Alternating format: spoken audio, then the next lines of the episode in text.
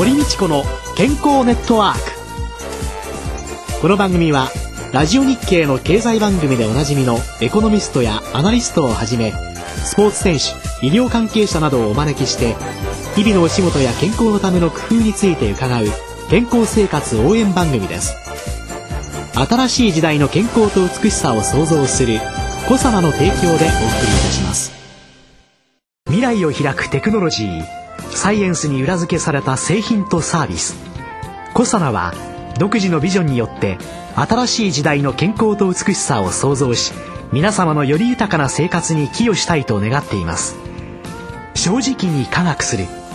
私たちはコサナです。お聞きいただいております健康ネットワークの公開録音を来る12月3日木曜日午後2時から東京赤坂のラジオ日経で行います。ゲストは落語家の柳家京太郎さんです。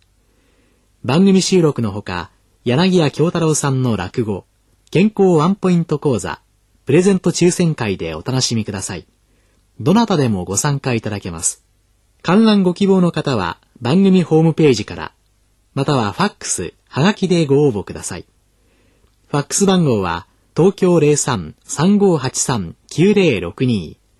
はがきの宛先は郵便番号107-8373ラジオ日経いずれも健康ネットワーク公開録音の係です。応募多数の場合は抽選となります。当選された方には招待状をお送りします。健康ネットワーク公開録音のお知らせでした。こんにちは。堀道子です。宇野和夫です。今週もゲストにスリープストレスクリニックの院長でいらっしゃいます林田健一さんをお迎えしております。今週は専門医として林田先生のこれまでと今後について伺いたいと思います。睡眠の授業もそんなになかったっておっしゃったのに。なぜ睡眠を選ばれたんですか？あまりあの学生時代にこう一生懸命授業を聞いてなかったのもいけなかったかもしれないんですけど 残念ながら特定のやっぱり臓器とかにですね、あんまり興味なかったんですね。例えば心臓の機能にすごい興味があるから心臓外科へ行く、循環器内科へ行く、腎臓に興味がある、骨に興味がある脳に興味があるっていろいろ特定の時例えばターゲットにしていくと、うん、うん、それぞれ皆さん道が開けてきたりですね、うん、あると思うんですね。でなぜか多分勉強不足だったと思うんですけどあんまり特定の病気特定の疾患臓器ってあんまり興味がなくて、うん、むしろ人間が人間らしく楽しくハッピーに過ごせるっていう、まあ、健康そのもののまあ意義とかですね、うん。まあ、生きるか死ぬかよりもよりよく楽しく幸せに生きる。こっちに貢献したいっていうのがずっと興味があってですね。だからあの救急救命の先生なんかには、そんなことな何甘いこと言ってるんだって思われちゃうと思うんですけどあのやっぱり人間が人間らしくっていうのはやっぱり毎日朝幸せに起きれて、うん、昼間ハッピーに、うん、えー、過ごせて、うん、夜満足して寝れて、また翌朝が来ると、っていう部分に非常にまあ興味が出てきてですね、そういうのにどうやったら関われるかなっていうところからやっぱり出発したのかなと思いますね。やっぱり睡眠っていうのがね本当にその心とね体を休ませる、それがうまくいかないといかに日常に大きな影響があるかっていうのをね、うん、4回伺っていて、うん、はあと思ったんですけれどもね、うん、じゃあそのきちんとした睡眠をとろうという中においてね、睡眠薬なんていうのは、本当に賢く使っていかなきゃいけない薬だと思うんですけれども、睡眠薬に対する先生誤解ってすごいありますよね。今の睡眠薬について先生はどうお考えですか、うん、睡眠薬はですね適切に使えば、えー、こんなに有効で安全なものはないんですね、うん、うん、で睡眠薬は確かに漫然と寝れてるのに飲んでいるとか漫然と飲んでしまうと若干やっぱり今でも少し癖になってしまう、依存や耐性の問題ってもちろんあるんです、確かに過去昔は麻酔薬のようなものを使ってたので、安全域が狭かったりいっぱい飲むと致死量に行ってしまったりやめるとすぐリバウンドしてやめられなくなってしまったりっていう昔はありました。ただ今使ってる我々が処方しているお薬というのはそういう安全性っていうのはかなり改善されてきているので、うん、適切に使う分にはまず恐れる必要はないということですね、うん、不眠症の方にですね適切に睡眠薬を使って、うまくコントロールしていく。もちろん短期間使って寝れるタイミングを作っていくということも大事なんですけども治療の一つのツールとしては極めて安全で有効なものだと思ってます。時々ですね睡眠薬っっていうのに対しての、まあ、副作用であったりだとか、あるいはアルコールとそういうものを一緒に飲んだ時の弊害の問題とかが、マスコミで大きくクローズアップされると、まあ、先生に今回はねあのアルコールの有害性の問題っていう睡眠に対しての影響についていろいろ教えていただいたんですけれども、アルコールと睡眠薬を一緒に取った時アルコールが悪いはずなのに睡眠薬が悪者になって扱われていってしまったりとかねやはりあのこの睡眠薬に対する日本の中での偏見っていうのはすごい大きいと思うんですけれども、うん、そのボケるんじゃないかっていうふうに皆さんよくおっしゃる、うん、その背景は何なんですか？そうですね。確かに布団から出たら全て副作用なんですね。飲んでお布団にいて寝てる分には何の副作用でもないんですけど、うん。脳を寝かせようとしてる鎮静してるわけですから、うん、それが起きた時っていうのは本当はパッと起きてほしいわけですよね。麻酔が覚めるように起きれたら高性能な睡眠薬になるわけなんですが、残念ながら麻酔のようにパッと効いてパッと冷めるっていう睡眠薬はそこまではまだなかなか開発されてないんですね。確かに切れ味のいいお薬徐々に出てきてますので、うん、適切に使えばずっと起きれないなんてことはないんですが、うん、でこれが一つ昼前に残ってくるとですねちょっとボケっとしてしまうその言ったことを覚えてないとかですね。やっぱり集中力が落ちてるとか判断力が落ちるとかこれは翌日までずっと長い薬を使った時に残ってしまったりあるいは睡眠薬を飲んでから電話の呼び出しに出てお話ししたりですね。こんなような時にボケたようなことが起こるんですね。で、昨日話したけど覚えてないの？って言ったら、え？って言って、でも普通にその場では喋ってるんですけど、覚えてないとか。お薬を飲んだ後に適切に寝ていない場合、あるいは翌日まで効果が残ってしまった結果ですね。うん、ただ、睡眠薬は必ず時間が経てば体から出ていきますので、出ていけば戻らないボケっていうのは起こらないんですね。うん、お薬が効いてる間に起きていると、ボケのような状態は起こる可能性あります。うんうん、ただこれは布団の外での話なので、うん、えそれさえ守っていただければ飲んでるから10年間飲んでたら早くボケちゃうんじゃないかと。こういうことは絶対ないですね。まあお酒飲んで大酒飲んじゃった時に何してどうやって家帰ったって わかんない。お酒飲んだ時もボケちゃってるのと同じような一緒ですよね。ね。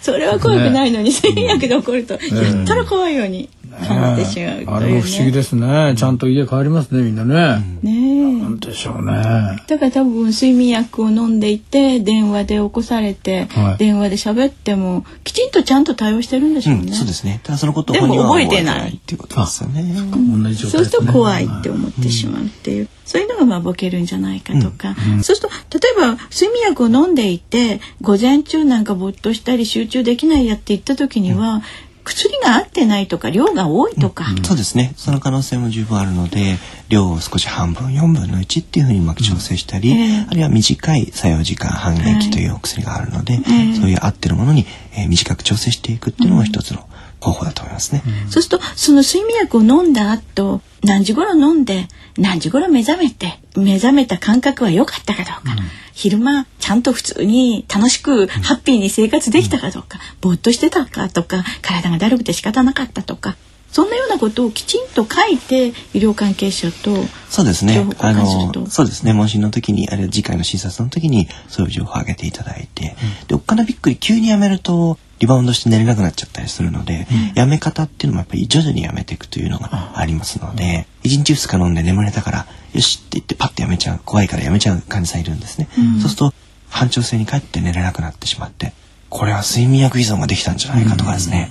ついにもっと悪い不眠症になっちゃったとかっていう誤解が不安を呼ぶ場合があるので、これは急に睡眠薬をやめるとリバウンドするよっていうことも分かっておきながらやめ方っていうのもちゃんと相談していくっていうのも使い方のポイントだと思います。睡眠薬はやめ方が大切。うん、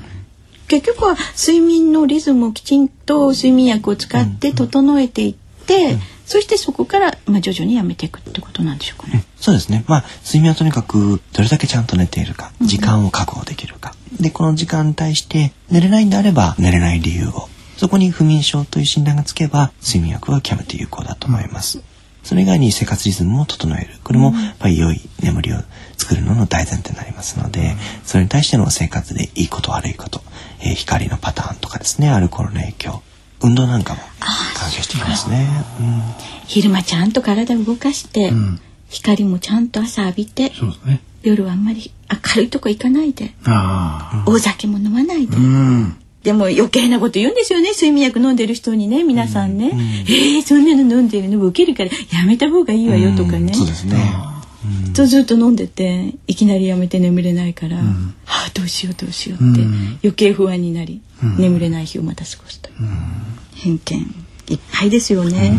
この他にですねその睡眠の先生のところにおいでになる患者さんたちですね、お感じになる現代の問題であったりだとか、あるいは睡眠薬に対する精神的な抵抗性であったりだとか、そういうようなどういうことをお感じになったりしますか？やっぱり睡眠はとっても大事だっていう認識を皆さんもやっぱりまだまだ持っていただきたい。でこれは睡眠がちゃんと取れてないと自分の健康を脅かすましては寿命にも影響する可能性がある、あるいは事故なんかにもつながる。あるいは社会性、あるいは生活の質ですね。いろんなことに影響する。やっぱり睡眠はケチっちゃダメなんですね。睡眠を短くしよう。寝ないようにしよう。睡眠は軽視しよう。後回しすると。他のことを優先しようとすると必ずツケが回ってくるのでどうしてもやっぱり忙しい現代あるいはストレスがかかってる現代っていうのは睡眠がやっぱ後回しに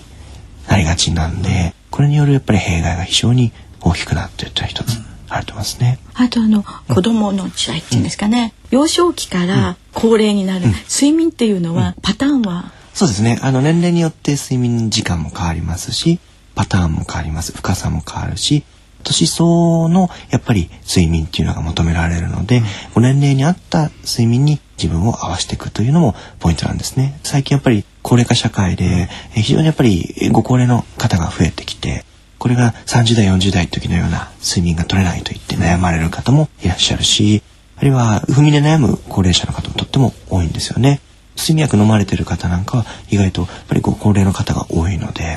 睡眠に対する知識の啓蒙。お子さんなんかだとやっぱり夜型生活に引きずられてあるいは受験戦争に引きずられて、非常に睡眠不足やリズムの問題。若い人からお年召した方までそれぞれやっぱり起こりやすい睡眠の問題っていうのがあるので、全ての人がやっぱり睡眠を意識して適切な睡眠をとっていくこういうのを広めていきたいなっていうのが我々の使命かなと思いますね。はいね、5週にわたって睡眠についていろいろ伺ってまいりましたけれどもね、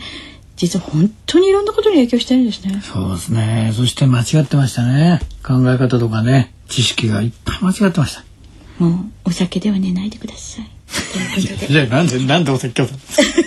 だ。5週にわたりありがとうございましたあ。りがとうございました。えー、今週のゲストスリープストレスクリニック委員長の林田健一さんでした。本当にありがとうございました。ありがとうございました。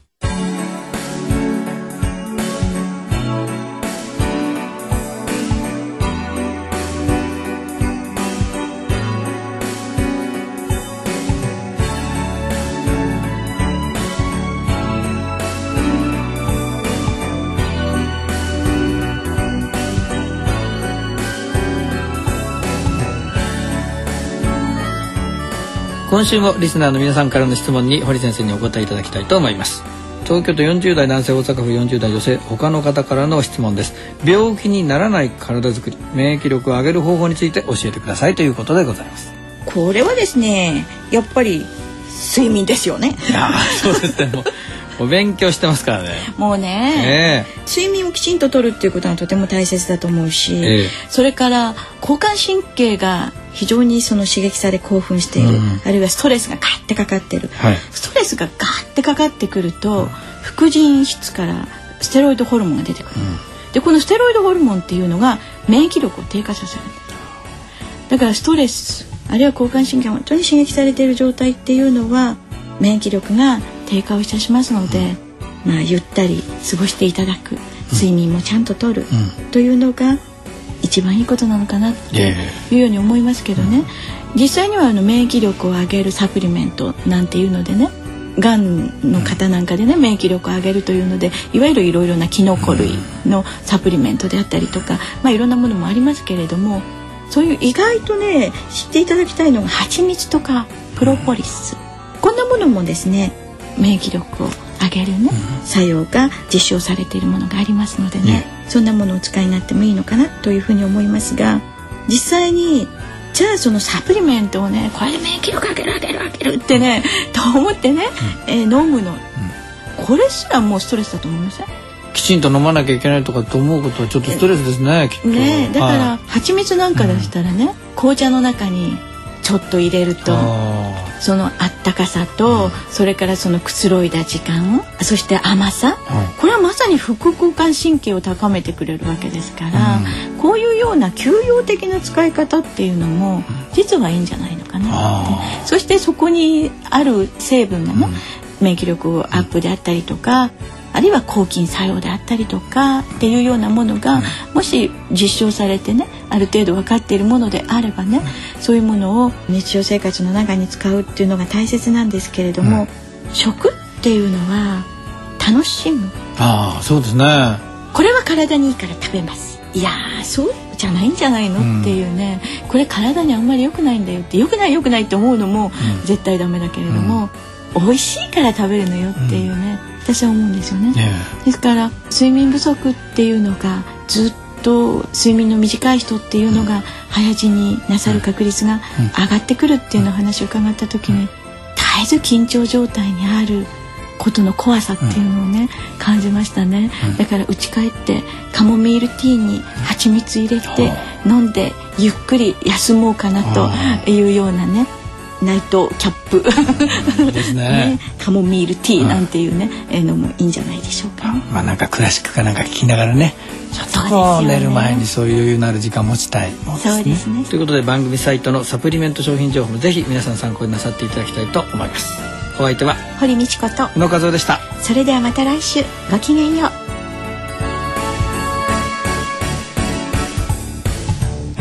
堀道子の健康ネットワーク